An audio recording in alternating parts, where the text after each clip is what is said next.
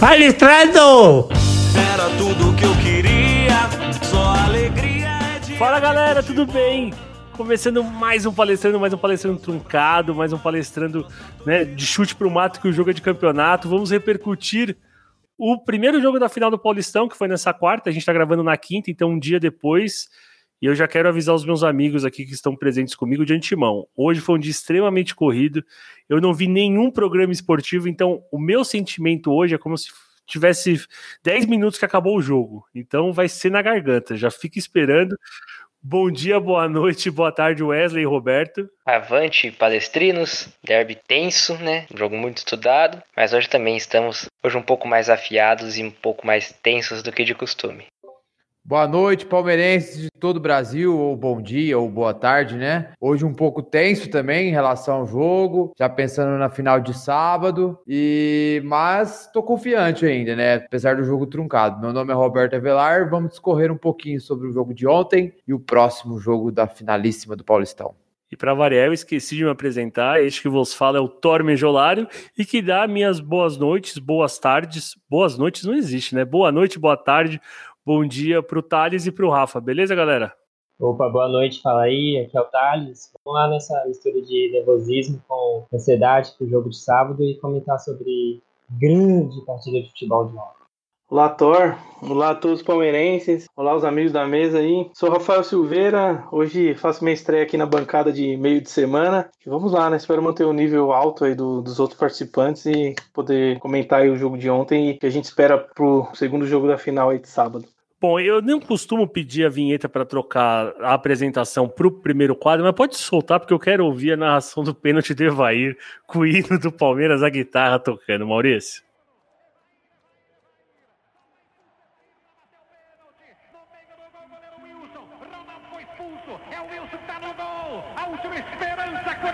fica com oito jogadores em campo agora. Atenção, Evair manga distância.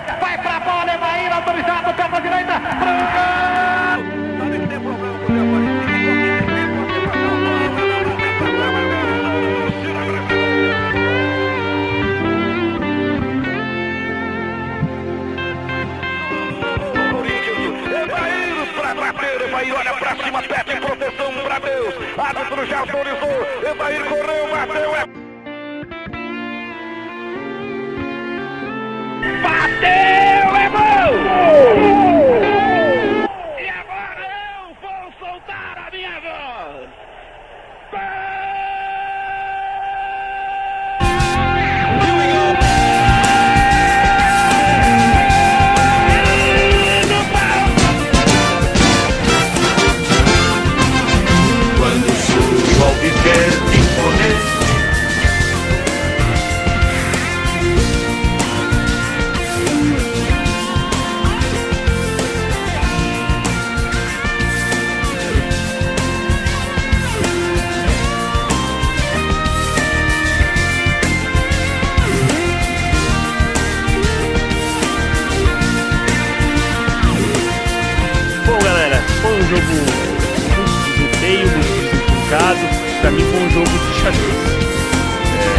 a gente até falou né, no último programa, no palestra número 5, salvo engano, e, e até vou começar com o Roberto falando sobre isso, porque foi uma pergunta que eu fiz pra ele.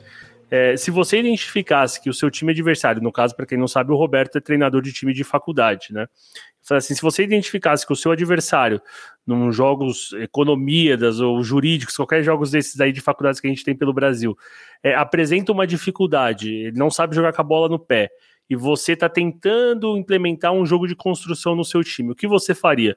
Você atacaria é, o time adversário na fraqueza dele ou você se manteria é, no que você se propõe a fazer? E ele foi categórico em falar que é um jogo de estratégia. Então, por que não atacar uma deficiência do adversário? E na minha visão foi exatamente o que o Palmeiras fez. Eu até estava assistindo o jogo com meu pai. Meu pai ficava falando assim: é, o Palmeiras não tá jogando nada. Eu falei, pai, eu tô achando que esses chutões aí é, são parte de uma estratégia. Falou, é, mas tá feio. Eu falei, não, tá feio, mas é uma estratégia, cara, calma. A gente tá brigando pela segunda bola e tentando roubar a bola no campo de ataque deles.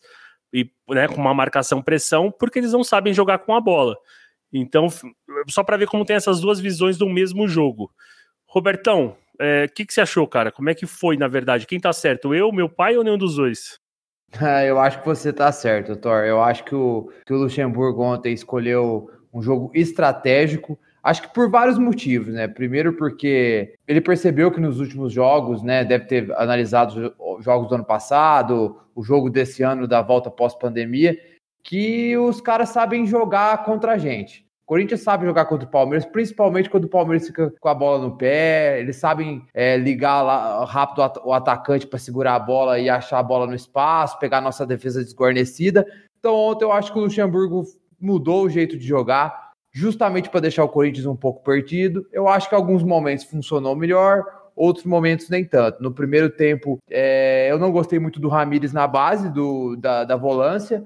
É, acho que perdeu um pouco a, a, função boa que ele fez contra a Ponte Preta. E sem o Patrick de Paula ali na base, o time inteiro se perde um pouco. Não que o Patrick jogou mal, para mim o Patrick foi o melhor em campo, Porém, ele na base ele dá uma confiança na saída de bola, dá uma confiança na cobertura pra, de marcação. Então, muda a atitude de vários jogadores com ele na base. Outra coisa que eu achei que insistimos muito a bola pelo lado direito, no, principalmente no primeiro tempo. Não usava muito o lado esquerdo. É, raríssimas vezes foi por lá. Às vezes que foi que a bola chegou inteira, o Zé Rafael estava apanhando muito. O Corinthians gosta, não deixa a gente jogar, colocava ele no chão, assim como aconteceu com o Rony também. E outra coisa que eu também não gostei, apesar de que foi estratégico ali no primeiro tempo, que eu achei que o Luiz Adriano ficou muito isolado. Então, muitas vezes ele recebeu a bola, ninguém chegava a tempo de, de ajudar ele, acabou ficando muito sozinho. No final, ele conseguiu construir uma jogada só, aquela no final ali pelo lado direito da área, que ele tocou para dentro para o Ramiro chegar finalizando por cima do gol. Então, acho que o primeiro tempo o Corinthians conseguiu jogar um pouquinho, mas tirando aquela bola do Ramiro, que para mim foi a mais perigosa, é, do Ramiro não, né? A do Matheus Vital, e teve a do Ramiro, que ele não finalizou bem acho que no mais o Corinthians não conseguiu fazer nada. Então o Palmeiras conseguiu neutralizar o Corinthians, mas também não jogou tanto. No segundo tempo ele veio com uma, ele fez duas trocas, colocou o Bruno Henrique e o William de cara, adiantou a marcação e o Corinthians não conseguiu sair jogando mais. Eu acho que a gente anulou ainda mais o Corinthians, porém a gente também não, continuou não jogando. E, e como eu disse, foi uma estratégia de para mim não perder. Como o Flávio falou no programa de segunda, em questão de força mental, a parte da cabeça dos jogadores. Eu achei muito importante não perder o jogo de ontem. É óbvio que eu falei 1 a 0 eu esperava uma vitória. Eu acho que o Palmeiras tem futebol para atacar um pouco mais, mas eu não perder para mim é uma vantagem até psicológica já para os jogadores do Palmeiras. Se a gente perde ontem, a gente já entra, a gente já ia entrar derrotado no sábado. A torcida ia ficar desmotivada, os jogadores já iam falar, pô, perdemos para os caras de novo. Então acho que igual você falou, foi um jogo de xadrez por vários motivos, técnicos, táticos e até psicológico. Foi, eu achei interessante a estratégia do Luxemburgo ontem. Bom, como eu falei que ia ser na garganta hoje, você citou o nome do Bruno Henrique, eu não posso deixar passar em vão. Assim como o Matheus fez um desabafo né, no último podcast, falando que ele não aguenta mais o Lucas Lima, eu não aguento mais o Bruno Henrique com a camisa do Palmeiras. Falei, não aguento. Eu vejo ele aquecendo com aquela bunda de urso, aquela camisa apertada, eu já fico louco. Eu já dou dois bicos no armário de casa e é isso. Tá feita a indignação, certo? Precisava falar. Bom, Rafa, aproveitando o gancho do Roberto, é, a gente falou muito que o Palmeiras não jogou, o Palmeiras deu chutão, o Palmeiras não conseguiu achar sua referência no ataque, foi o Luiz Adriano, mas tinha um time do outro lado. E aí, às vezes, eu acho que parece que só o Palmeiras praticou o antijogo, por assim dizer. O Corinthians também foi patético em alguns momentos, não conseguindo sair com a bola lá de trás. Você acha que os dois não jogaram futebol ou um anulou o outro? Olha, Thor, é, pra mim ficou claro, acho que para quem assistiu o jogo também, que a maior preocupação ali dos dois técnicos era não perder o primeiro jogo. É, tanto que, na minha visão, os ajustes feitos pelos técnicos foram para bloquear as ofensivas principais do, dos rivais, é, do rival. No caso do Palmeiras, o, o Lucha vem com o Zé Rafael, que é para conter o Fagner, que é o principal principal criador de jogadas ali dele, o cara que inicia jogadas, e, e deu o resultado. Palmeiras conseguiu anular, o Fagner pouco fez no jogo. E o Thiago, o Thiago Nunes, embora ele, tivesse, ele tenha mantido a escalação do último jogo, ele é muito claro, e até nos gritos dele, no, ouvindo na, na transmissão, você via que ele sabia que a jogada principal do Palmeiras era a briga pela segunda bola, que você citou principalmente no primeiro tempo, ele conseguiu anular essa jogada. O Palmeiras não, não conseguiu fazer muito, não conseguiu executar ela da maneira que o Luxemburgo queria. É, o que me incomoda nisso tudo é, é, que parece que os dois estavam satisfeitos só em anular o, o jogo do, do rival. É, não, eu não vi nenhuma estratégia nova, ofensiva, algo que pudesse tirar o sistema defensivo do rival da, da zona de conforto. Para mim, os dois fizeram sim os ajustes defensivos e os outros, o, o rival não conseguiu criar mas me pareceu que os dois técnicos estavam satisfeitos ali com o empate. E falando especificamente do Palmeiras, o, um incômodo que eu tive foi o mesmo que o Roberto citou, a posição mudou a posição dos três homens do meio, tirou o Patrick da base da jogada e colocou ele mais à frente ali, junto com o Gabriel Menino, para pressionar a saída de bola. Porém, essa mudança, além de tirou o Patrick da, da, da melhor função dele, que para mim é na base da jogada, e acabou expondo o Ramires em alguns momentos. E foi o que, na minha visão, proporcionou assim, as duas jogadas de gol do Corinthians. E no primeiro tempo, no segundo tempo, o Lucha ajustou isso e, e o Palmeiras não, não correu risco nenhum no segundo tempo. É, a nota positiva também foi a, a segurança da dupla de zaga, Luan e Gustavo Gomes jogaram muita bola bola, anularam o jogo, pouco fez. E os além dos dois meninos no meio que jogaram muito de novo. Mas no contexto geral, é, eu acho é isso. Eu acho muito pouco para uma final, para o tamanho de clássico. Além de um, um, jogo muito tenso, né? Porque o Palmeiras vem de um tempo que não ganha, o psicológico está realmente abalado, mas mostra bastante o nível aí do, do futebol que a gente tem com Wesley, se a gente fizer um resumo do jogo de ontem, a gente com certeza vai falar sobre os chutões do Palmeiras e o Corinthians tentando construir desde lá de trás com o Fagner. Só que por alguma razão isso no segundo tempo não aconteceu, pelo menos até a entrada do Cantídio, que até a gente vai falar um pouco mais para frente. É, o que, que, você acha que, que acabou acontecendo ali? O Palmeiras melhorou, o Corinthians piorou? Ou, porque assim, quando eu, eu vi entrando é, o William e o Bruno Henrique, e até uma opinião que eu tenho mesmo depois de ter visto o jogo inteiro, é que não foram mudanças acertadas. Eu acho que você poderia ter mudado peças dentro do jogo que te, te entregariam talvez a mesma coisa.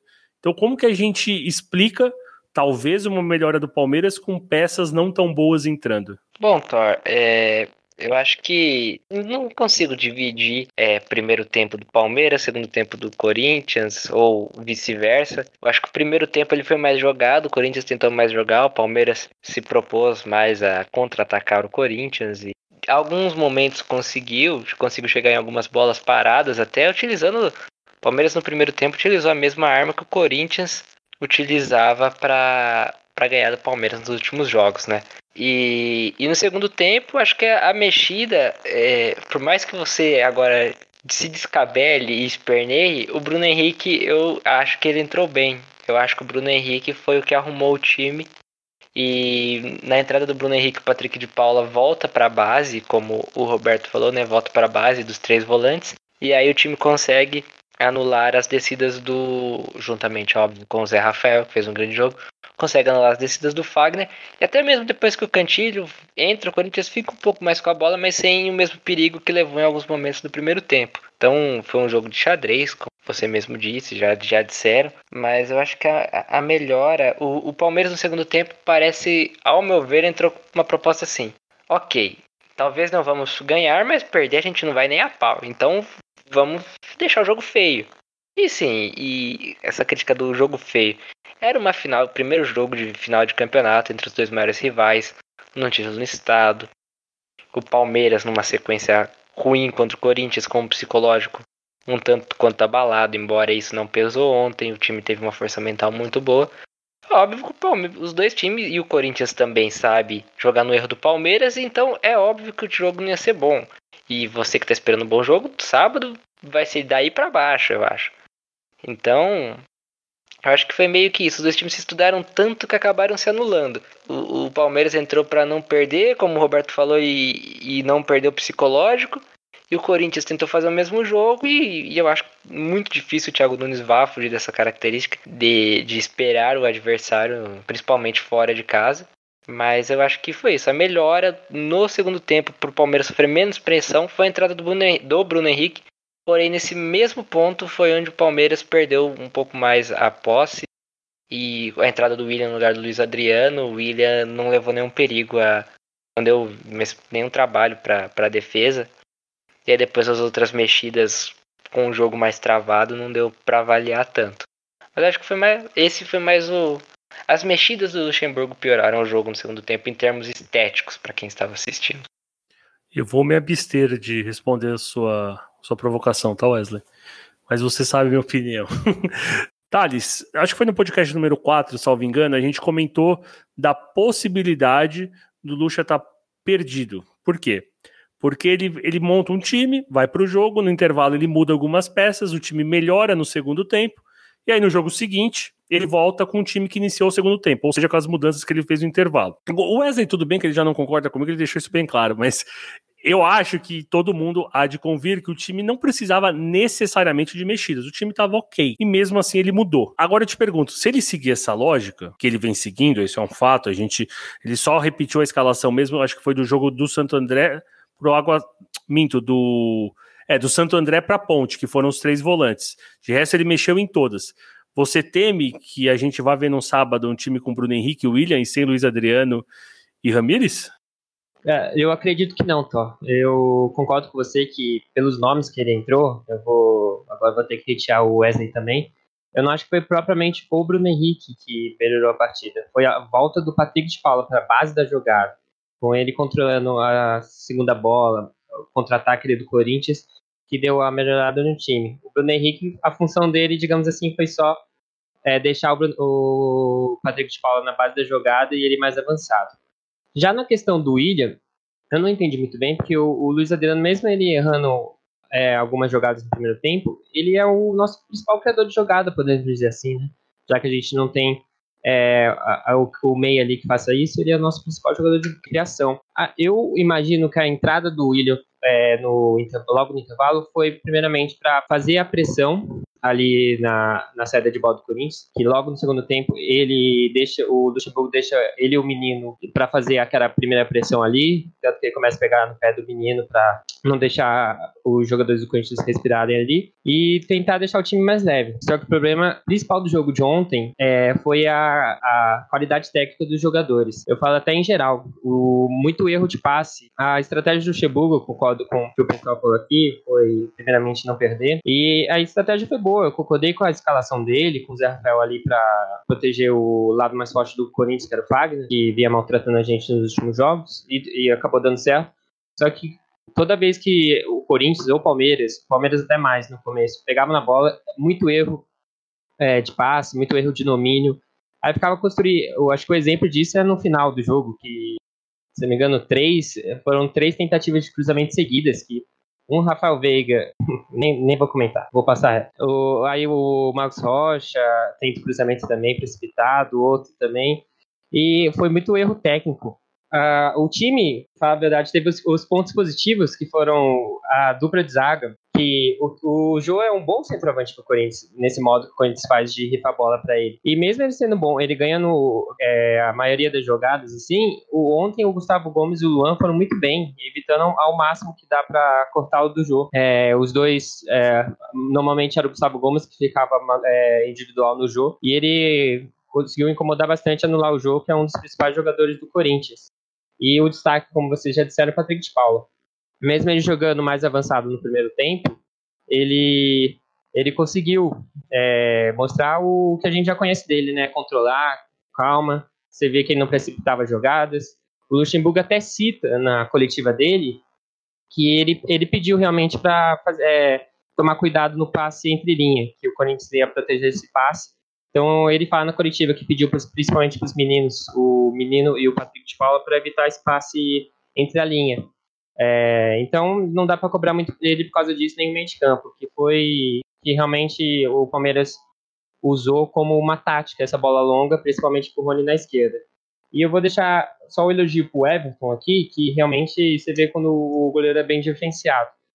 A segunda defesa no chute do Vital é uma bela defesa Aí você vê que ele faz, ele faz com calma, né? Digamos assim, faz tranquilo, sem ser esparafatoso. Então é o Everton que a gente conhece para apagar aquela última imagem do jogo com o Corinthians, mesmo tendo desvio, que, que ficou no jogo da, da classificação. O resto, só para deixar também um elogio, o Max Rocha é o caso engraçado do time, né? Ele, ele foi bem na defesa ontem, ganhou a maioria dos duelos. Mas é impressionante como ele teve 23 perdas de posse de bola. Acho que foi o maior do time ele é, é aquela é, método Max Rocha, tentativa e erro, né? Ele vai tentando, vai desarmando, vai tentando, vai desarmando e perde muito bola. Mas no geral eu, eu concordo com vocês. O time é, teve a tática ontem de não deixar o Corinthians jogar. Foi feliz na, é, na maioria do jogo, teve os dois vacilos no primeiro tempo. E só que acho que a principal dificuldade, por isso eu pego leve até com o Lucha, que eu, a estratégia dele eu entendi e concordei até, foi a qualidade técnica dos jogadores ontem que foi bem abaixo do normal e erraram muita coisa ontem, passe, domínio. nesse sentido, foi um jogo bem feito de se ver ontem na Arena do Corinthians. Maurício, faz o favor, Maurício, capricha na nossa trilha de nossa vinhetinha, porque eu fiquei com a imagem do Veiga furando a bola no cruzamento dentro da área. E isso me deixou muito triste, cara.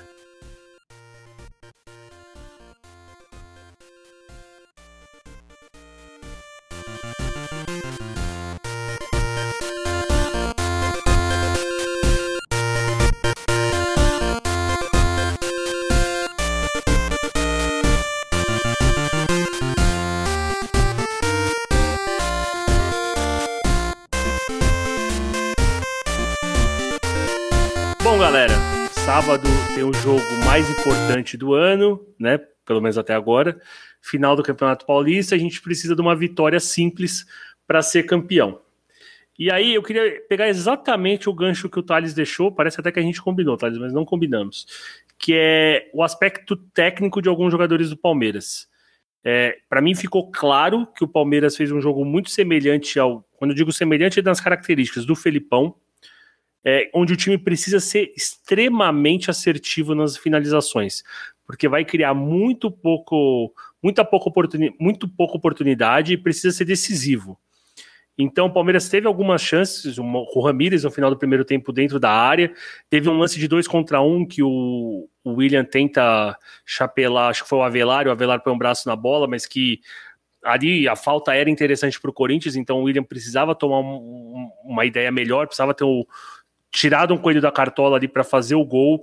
A gente teve um chute do Rony, acho, cruzado também, que foi patético. Enfim, a gente criou duas, três chances boas de gol e não conseguiu perpassar. É, o Cássio, a gente nem fez o Cássio trabalhar, para ser bem sincero. E eu queria saber de vocês isso. É, até que ponto a gente pode confiar no aspecto técnico dos jogadores sem ter o Dudu, sem ter aquele diferencial? Vamos lá. Eu acho que pesa bastante a partir do momento que, igual você, você falou, foi o, a estratégia do Lucha, né? Nos tempos do Felipão. Digamos, fechar a casinha, né? Ser o time sólido defensivamente e, e aproveitar na série, na série de bola. E os jogadores ontem, principalmente o Luiz Adriano, que até ele que a gente costuma elogiar bastante aqui, acho que tecnicamente é um dos melhores do Palmeiras, errou ontem, é uma prova que ontem realmente o time deixou, é, deixou a desejar muito. O Rony, a gente já está acostumado a falar da tomada de decisão dele, às vezes ele vai para cima, tem o jogador marcando ele, deixar esse elogio pro Carlos, é, o lateral do Corinthians ontem foi muito bem na marcação dele. Mas e, e, tem o, o, jogador marcando ele e tem o, a sobra no Rony. O Rony a gente pode tanto elogiar quanto criticar, né? Elogiar que ele acredita muito nele, só que é, ele toma muito, muito decisão errada. Então, ir pra cima de dois, na fase que ele tá, não seria das melhores. E, e até o menino, que é um exemplo que jogou muito bem contra a Ponte. Ontem também, apesar de ser se preocupado mais defensivamente, também não desempenhou o papel ofensivo que a gente estava esperando dele. E no mais é isso, o Vinha, que a gente tem bastante esperança. É, Vinha machucado também no, no, decorrer do campeonato. Ontem, principalmente quando chegou na, na parte final do campo errou a maioria dos passes, se não todos. E de, a gente pode falar dos hashtags foi os, os, zagueiros que foram bem na pressão, é, na antecipação em cima do jogo. E até mais ofensivamente, realmente é, é difícil até a gente achar algo para elogiar de passe, tirando o De Paula, que é Deus aqui do podcast. O Vinha é engraçado, né? Porque, como o Thales disse, ele vinha machucado e, e, ele não jogou bem, cara. E eu até fiz um exercício ontem durante o jogo. Meu pai falou assim: ah, o Vinha não tá jogando bem. Eu falei, não, ele não tá acertando passe e tal. Mas eu parei pra pensar, quando que o Vinha realmente fez um passe decisivo é, no último terço tal? Até que ponto não era talvez mais interessante deixar o Diogo Barbosa, ao, para quem não sabe, porque eu nunca citei muito o Diogo Barbosa aqui no podcast, não sou fã, mas ele vinha jogando bem, não vinha comprometendo, vinha fazendo jogos bem ok. E acho que até entra naquilo que foi o Roberto que disse, é, não sei se foi aqui ou se foi no nosso grupo, que o, o, o Diogo Barbosa ele é um, um lateral mais construtor do que o Vinha, né? Ele é tecnicamente melhor do que o Vinha. Vou aproveitar esse gancho, né, que veio, a gente veio falando do desempenho técnico e agora chegou no, no, no, no Vinha, que veio de lesão. É, eu concordo com, com o Thor, né, inclusive eu falei isso lá no grupo, no sentido que, além do Vinha estar tá sem ritmo de jogo, ele não é um jogador de, de, de, de dar aquele último passe, ele é um jogador mais de velocidade, de imposição física, tanto por dentro quanto por fora. E para brigar mesmo ali. Ele é bom jogador, não é ruim, não é mal tecnicamente, não é nada disso. É que o Diogo tem uma característica de dar um passe mais vertical, um passe mais por dentro. O, não que ele é bom no cruzamento também, porque acho que no cruzamento os dois são parecidos. Mas o Diogo tem esse passe ali mais refinado por dentro. O Vinha é um futebol de força, de explosão. Acho que o ritmo de jogo atrapalhou ele tecnicamente e em relação ao resto do time, na parte técnica, alguns pontos eu concordo com o Thales, que a zaga foi muito bem tecnicamente. É, não acho que o Marcos Rocha foi mal tecnicamente no, no ataque. Eu acho que ele foi muito bem marcado. O lado de, direito nosso foi muito bem marcado. Eu acho que o Corinthians sabia que a gente que o Marcos Rocha é uma arma boa do Palmeiras de chegar ali no fundo e cruzar. O lado esquerdo deles marcaram muito bem tanto o Rocha quanto o Rony. O Rony, eu acho que, além de um pouco limitação técnica, o Thales já falou sobre isso, para mim a tomada de decisão dele é lenta. Inclusive, no segundo tempo, teve umas três, quatro bolas que o William aproximou do Rony, saiu lá do, do meio da zaga, aproximou do Rony para o Rony fazer uma tabela rápida com ele. Ele demorou a fazer essa tabela, aí chegou o zagueiro no William, chegou mais marcação, a tabela ficou com pouco espaço, ele até recebeu a bola de volta, mas já com marcação em cima, e não conseguiu desenrolar a jogada mais rápido. É, outra coisa, tecnicamente, que eu acho que atrapalhou o time, não porque o jogador não é técnico, no caso do Ramires, que a gente já citou, foi o posicionamento do Ramires ontem, que foi o mesmo posicionamento dele do jogo contra o Santo André, que ele ficava revezando muito com o De Paulo. Ontem ele ficou mais fixo ainda na base com o De Paulo, e que não, hoje não é mais a, o bom do Ramires, o ponto forte dele. Ele foi muito bem contra a Ponte Preta, mais ali próximo ao ataque é, fazendo uma, uma roubada de bola rápida ali do primeiro volante, já pegando a bola e jogando para os lados rápido. Ele armou umas três jogadas assim contra a Ponte Preta. Ontem ele ficou ali, ele tá mais lento, tendo que pegar cobertura de marcação, aí ele deu uma vacilada, o Corinthians criou uma chance. E outra que agora que eu acho que a parte técnica também ficou defasada, porque o mérito do Corinthians, que eu acho que também marcou a gente bem.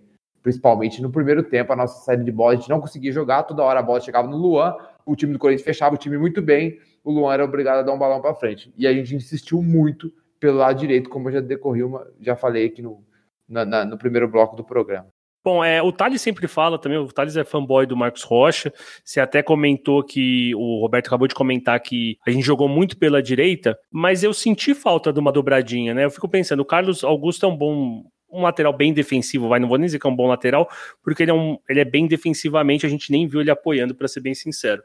É, não faltou uma dobradinha ali do, do Marcos Rocha com o Rony? Será que a gente não consegue por aí para o próximo jogo? Tendo em vista o chutão, fica difícil a gente criar, é, ter muita expectativa para criação é, com a bola no chão. Mas eu sinto que se o Palmeiras conseguir pôr um pouco com a bola no chão, pode ser um caminho interessante. Então, Thor, é, esse ponto da, gente atacar pela lateral direita ali, é, o Lucha já demonstrou que, que não via o Rony jogando no, no, Atlético, nem, nem mesmo viu o Atlético jogando, porque ele já deu entrevista dizendo que o Atlético jogava de maneira reativa e todo mundo aqui sabe que não, não era isso. É, o, o Rony não é um bom jogador, não é um jogador que a gente esperava. E isso é um fato. O problema é que da maneira que a gente está tá utilizando ele, a gente piora o que não é bom botar o Rony com bola quebrada, é, botar o Rony com bola com para ele criar a jogada ou para ele partir na, no, achando uma jogada num drible, eu acho que vai piorar a situação. É, eu acho que uma tabela ali, eu também não vejo que eu concordo ali com, com o Thales e com, com o Roberto. Ele não é um jogador inteligente de, de saber fazer um dois rápido, se posicionar. O Luiz Adriano, ao contrário, já é. Eu acho que isso poderia acontecer mais caso fosse o William, mas o William não tem também essa explosão, então eu acho que a jogada tem que ser. Aí teria que ser trabalhada de um lado para ele para criar o espaço para ele de um a um e ele atacar o espaço numa enfiada de bola ou do Gabriel Menino ou do Patrick de Paula do outro lado a criar a superioridade numérica do lado esquerdo e, e deixar o lado o campo né para ele atacar do lado direito. É, eu acho que teria que ser isso é, para potencializar o máximo que ele tem que é essa corrida em linha reta aí e um dois toques na bola no máximo e finalizar. Sábado eu acho que vai ser um jogo tenso. O Palmeiras é, vai entrar com, com medo mesmo de perder assim não medo do Corinthians Corinthians, mas medo do que a derrota vai acarretar, a possível derrota, que eu espero que não aconteça, por todo o histórico aí dos últimos clássicos. Então, é, isso pode ser uma trava tanto para o Lucha quanto para os jogadores né, no lado psicológico. Eu espero que não, eu espero que, que o Palmeiras, que o Lucha tenha visto aí os erros dele, faça os ajustes necessários, retome o, Patrick de Paulo ali para a base da jogada. Eu acho que o, Vinha deve permanecer. Talvez fosse dúvida nesse jogo por conta do ritmo de jogo, mas agora ele já jogou. Eu acho que a tendência é evoluir. Eu, acho ele superior. Acho que todo mundo acha ele superior ao Diogo, ao Diogo Barbosa. E, e aí manter o Zé Rafael, que foi um bom embate ali para o Fagner, meio que anulou o Fagner no ataque. Porém, eu acho que tem que forçar essa jogada, tem que fazer o Zé Rafael jogar mais. Eu acho que com o Ramires na linha de frente, isso tende a, a evoluir, porque o Ramires é um cara que participa melhor ali. Fazer o Luiz, o Luiz Adriano participar mais na, da fase ofensiva, porque ele ficou muito afastado mesmo. E, e manter o, o, o, psicológico, o mental de Gustavo Gomes, que é o que eu falo, que é o cara que você olha para ele, você sabe que ele tá focado no jogo, que ele, que ele não desliga um minuto e se o time tiver essa pegada aí, a gente não vacila e consegue trazer esse título aí para casa. É, o nosso amigo Rafael falou sobre o, o, a expectativa. Eu acho que o psicológico vai, como diria o famoso áudio, o psicológico comanda o corpo, né? É, não tem como. Numa hora, numa decisão dessa, a gente pode falar de tática, técnica, e a gente acha que é necessário, mas o psicológico é que vai mandar. Eu acho que o Palmeiras. Não sei até que ponto ele tá pressionado. Eu acho que esse empate foi até bom, porque se o Palmeiras ganha, talvez vi, óbvio que é, seria o melhor resultado, não tô falando que o Palmeiras ganhasse é ruim. Mas o Palmeiras ganha, talvez pudesse acontecer como 2018, onde o time entra e toma o gol rápido e, e se apavora. Teve todo aquele lance da, da, da, arbitragem e tal, mas o time tomou gol com dois minutos de jogo. Isso não pode acontecer. Se perde, como o Roberto falou, já entra desmotivado. Então eu acho que o empate foi meio que ó, a gente consegue igualar com eles. Foi para o empate foi bom pro psicológico. Talvez não um bom resultado, mas pro psicológico. O Palmeiras mantém um psicológico forte e obriga o time a estar focado o tempo todo. Não dá margem de erro. Não vai dar margem de erro. Não pode, né? Porque quando você tem uma vantagem de gols, fala, tomou 1 a 0 a gente consegue correr atrás. E, e só completando um pouco sobre a questão Vinha e e Diogo Barbosa, que foi comentado. Agora eu acho que o Vinha vai ser titular. Acho que o primeiro jogo foi mais para ele pegar um ritmo. E o Palmeiras entrou mais defensivo. A entrada do Zé Rafael foi ótima é, para anular as subidas do Fagner. Mas a questão Vinha e Diogo Barbosa eu vi meio que um pouco como puxando lá para 2018 Marcelo e Felipe Luiz na Copa, sabe? O Marcelo era indiscutivelmente, é indiscutivelmente lateral melhor que o Felipe Luiz, Porém, naquele momento era o momento do Felipe Luiz jogar contra a Bélgica e o Tite volta o Marcelo pro time sem ritmo e não vai tão bem. Eu acho que o Vinha foi um pouco disso. O Vinha, eu acho o Vinha melhor que o Diogo Barbosa. Em alguns aspectos, o Diogo Barbosa é melhor, mas no geral eu prefiro o Vinha. Mas ontem era jogo pro Diogo Barbosa. Mas não dá pra. Não dá pra sacrificá-los, crucificar o Luxemburgo por isso. E só para retomar a questão, e acho que ninguém citou ainda a falta que faz o Felipe Melo na saída de bola. Por mais que o chutão tenha sido estratégia, até o chutão do Felipe Melo é melhor. Embora eu goste muito de Gomes e Luan, eu acho que é uma baita de uma zaga, mas o Felipe Melo ontem fez muita falta. Porque no estilo de jogo que o Palmeiras propôs ontem, era jogo pro Felipe Melo na saída de bola. Eu vou além, Wesley. Se era jogo pro Felipe Melo, como era mesmo, era jogo pro Davinho. Tinham que ter colocado o Davidson no banco, porque não entendi o William entrar e o Davidson. Lógico, eu sei que o, o Davidson nem tá inscrito no Posição, apenas uma pequena provocação para vocês, porque agora vamos falar sobre algo que eu nem sei se vai ter assunto, porque tamanha a magnitude dele no nosso meio-campo. É, eu tô até entrando com uma petição aí no cartório, já vou protocolar em duas vias é, com firma reconhecida para mudar de palestrando para patricando, porque o que vem jogando Patrick de Paula é sacanagem. Eu tenho que concordar com você, Thor. Para mim, nos últimos dois, três jogos, a, a, a, cada jogo que passa desses últimos jogos, o Patrick dá um salto de, de evolução do futebol dele, de confiança, de autonomia para pegar o meio-campo para ele e falar: ó, me dá a bola aqui, é, que eu vou fazer esse time jogar é, autonomia para chegar na, forte na marcação. Ontem ele foi para cima de, do Fagner quando, quando caiu para cobrir a lateral, foi para cima dos volantes do Corinthians, não sem medo, ganhou jogada no meio de três. Assim, parece que o cara joga futebol profissional há 10 anos, de verdade. É, é, é a impressão que eu tenho do Patrick de Paula. Ele está ajudando muito o time, independentemente que ele rende. Não que ele renda mais na base, ele rende em qualquer lugar para mim mas o time rende mais com ele na base. Mas ele vai bem um pouco mais à frente também. Ele, ele sabe jogar. Ele é um.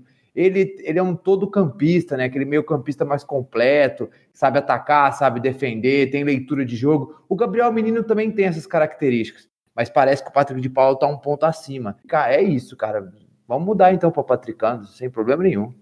É, eu também, também faço, faço coro aí para a mudança do Patrick e, e, é impressionante, cara. Ontem, não sei se todo mundo viu o jogo pela Globo, mas é, é, quem não conhecia ficou impressionado também, né? Você vê o, o Kleber Machado, o Casagrande falando que, meu, como assim esse menino chega agora e vai bater uma falta no clássico? É, a personalidade do cara assim é impressionante. A calma é, é, é foda mesmo. E uma coisa que, que me chama muita atenção, não sei se todo mundo já reparou, mas como ele é inteligente até para fazer falta. É, a bola às vezes está lá no campo de ataque, vai sair um contra-ataque, ele já faz aquela falta tática, uma picadinha ali no, no, no meio-campo, já sai.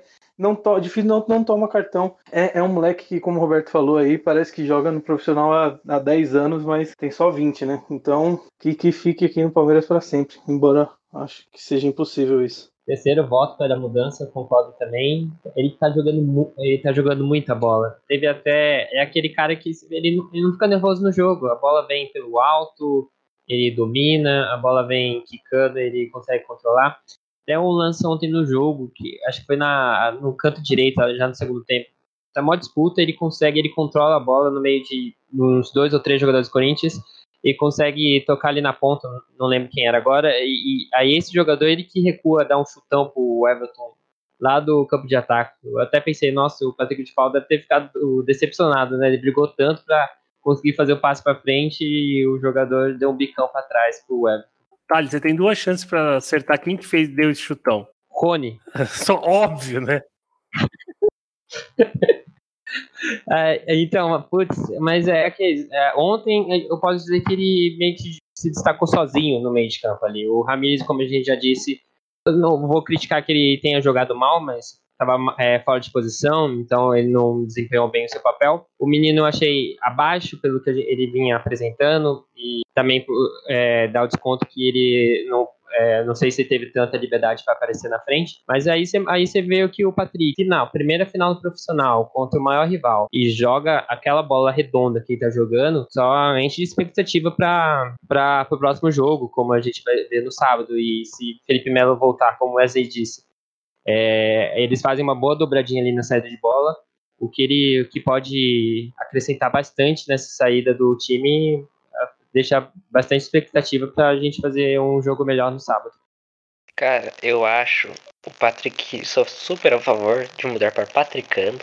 E cara, o que me impressiona no Patrick de Paula é a personalidade dele. E aí eu não digo de jogar, porque bola ele tem, mostrou. Ele chama o jogo, ele chama o meio de campo. Ele ontem ele estava orientando o Bruno Henrique, ele se precisar dar uma carcada no Rony, ele vai, ele não tem medo de cara feia. Ele cobra os caras.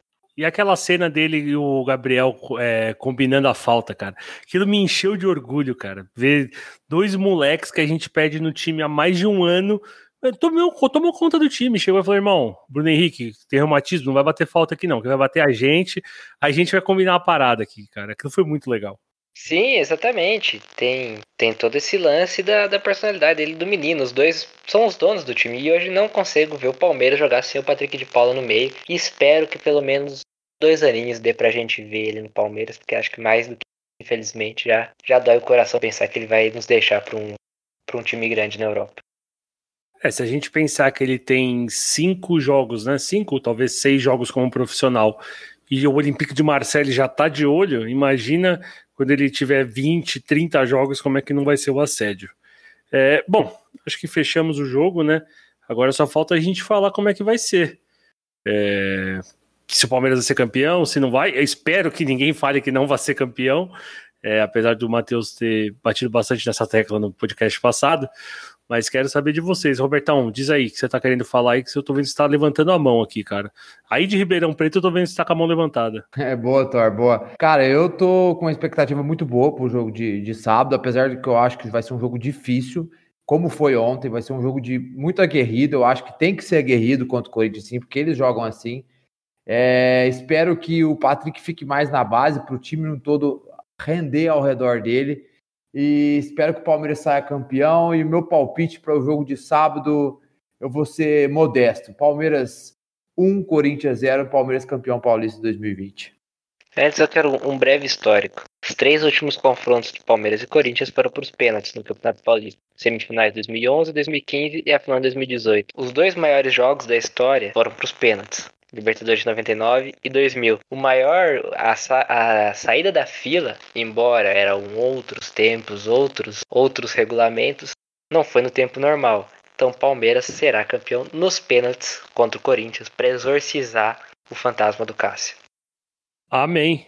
É, vai ser tenso. Eu, eu tô tenso desde já, é, mas eu, eu, eu, assim, otimista, eu acho que a gente leva de 1 a 0 Espero que com gol no primeiro tempo, mas não, não descarto a possibilidade que o Wesley citou de, de, um, de o jogo ir pros pênaltis, não. Espero que não, que eu não tenho saúde mais pra isso. Em 99 2000 eu tinha, hoje eu não tenho mais, então 1 a 0 aí no gol do primeiro tempo e, e vamos tirar essa, essa zica do Cássio da nossa frente aí. Cara, a expectativa é boa, igual a gente pode pegar no pé, falar que não gosta do Lucha, mas reconhecer que a gente só, é, nos últimos paulistas só ganhou com ele, né? Se tem um torneio que o nosso professor conhece é o Paulistão. Então, pela até a expectativa que ele, a estrategista que ele costumava ser, né? Esperamos que, eu acredito que vai dar bom, vai...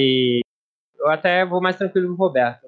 Vou falar um 2 a 0 Lógico que eh, nada tranquilo, fazer aquele gol e depois aquele golzinho no contra-ataque para matar o sonho do, do Corinthians. E tô acreditando, tô com uma expectativa boa pelo que vem no sábado aí. Quero só que vocês imaginem a quantidade de cera que o seu Everton iria fazer se o Palmeiras abrisse 1x0 no primeiro tempo. Se quando tá 1x0 contra o Havaí, ele já passa meia hora deitado, imagina contra o Corinthians uma final de campeonato. Mas eu vou seguir quase o mesmo palpite que eu dei da última vez é, pro primeiro jogo. Eu falei que o primeiro jogo seria um. Palmeiras arrancaria um gol com o Luiz Adriano e ia ser 0 a 0 Então eu vou manter o meu palpite, porque aí, se for para os pênaltis, eu acerto. Se o Palmeiras ganhar, eu também acerto. Então vai ser um gol do Luiz Adriano, 0 a 0 a gente ganha nos pênaltis, certo? Espero que vocês tenham gostado. Por favor, sigam a gente no arroba palestrandocast no Instagram.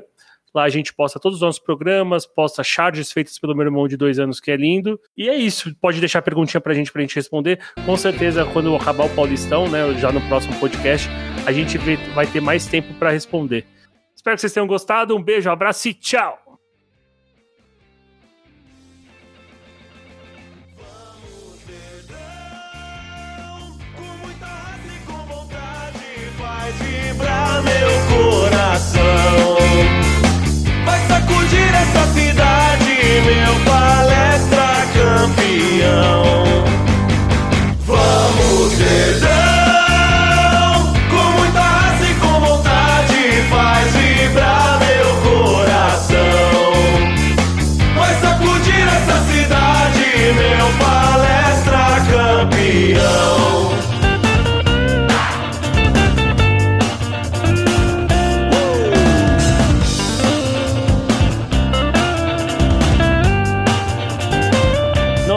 10 anos, ele tem 12, pô. Eu...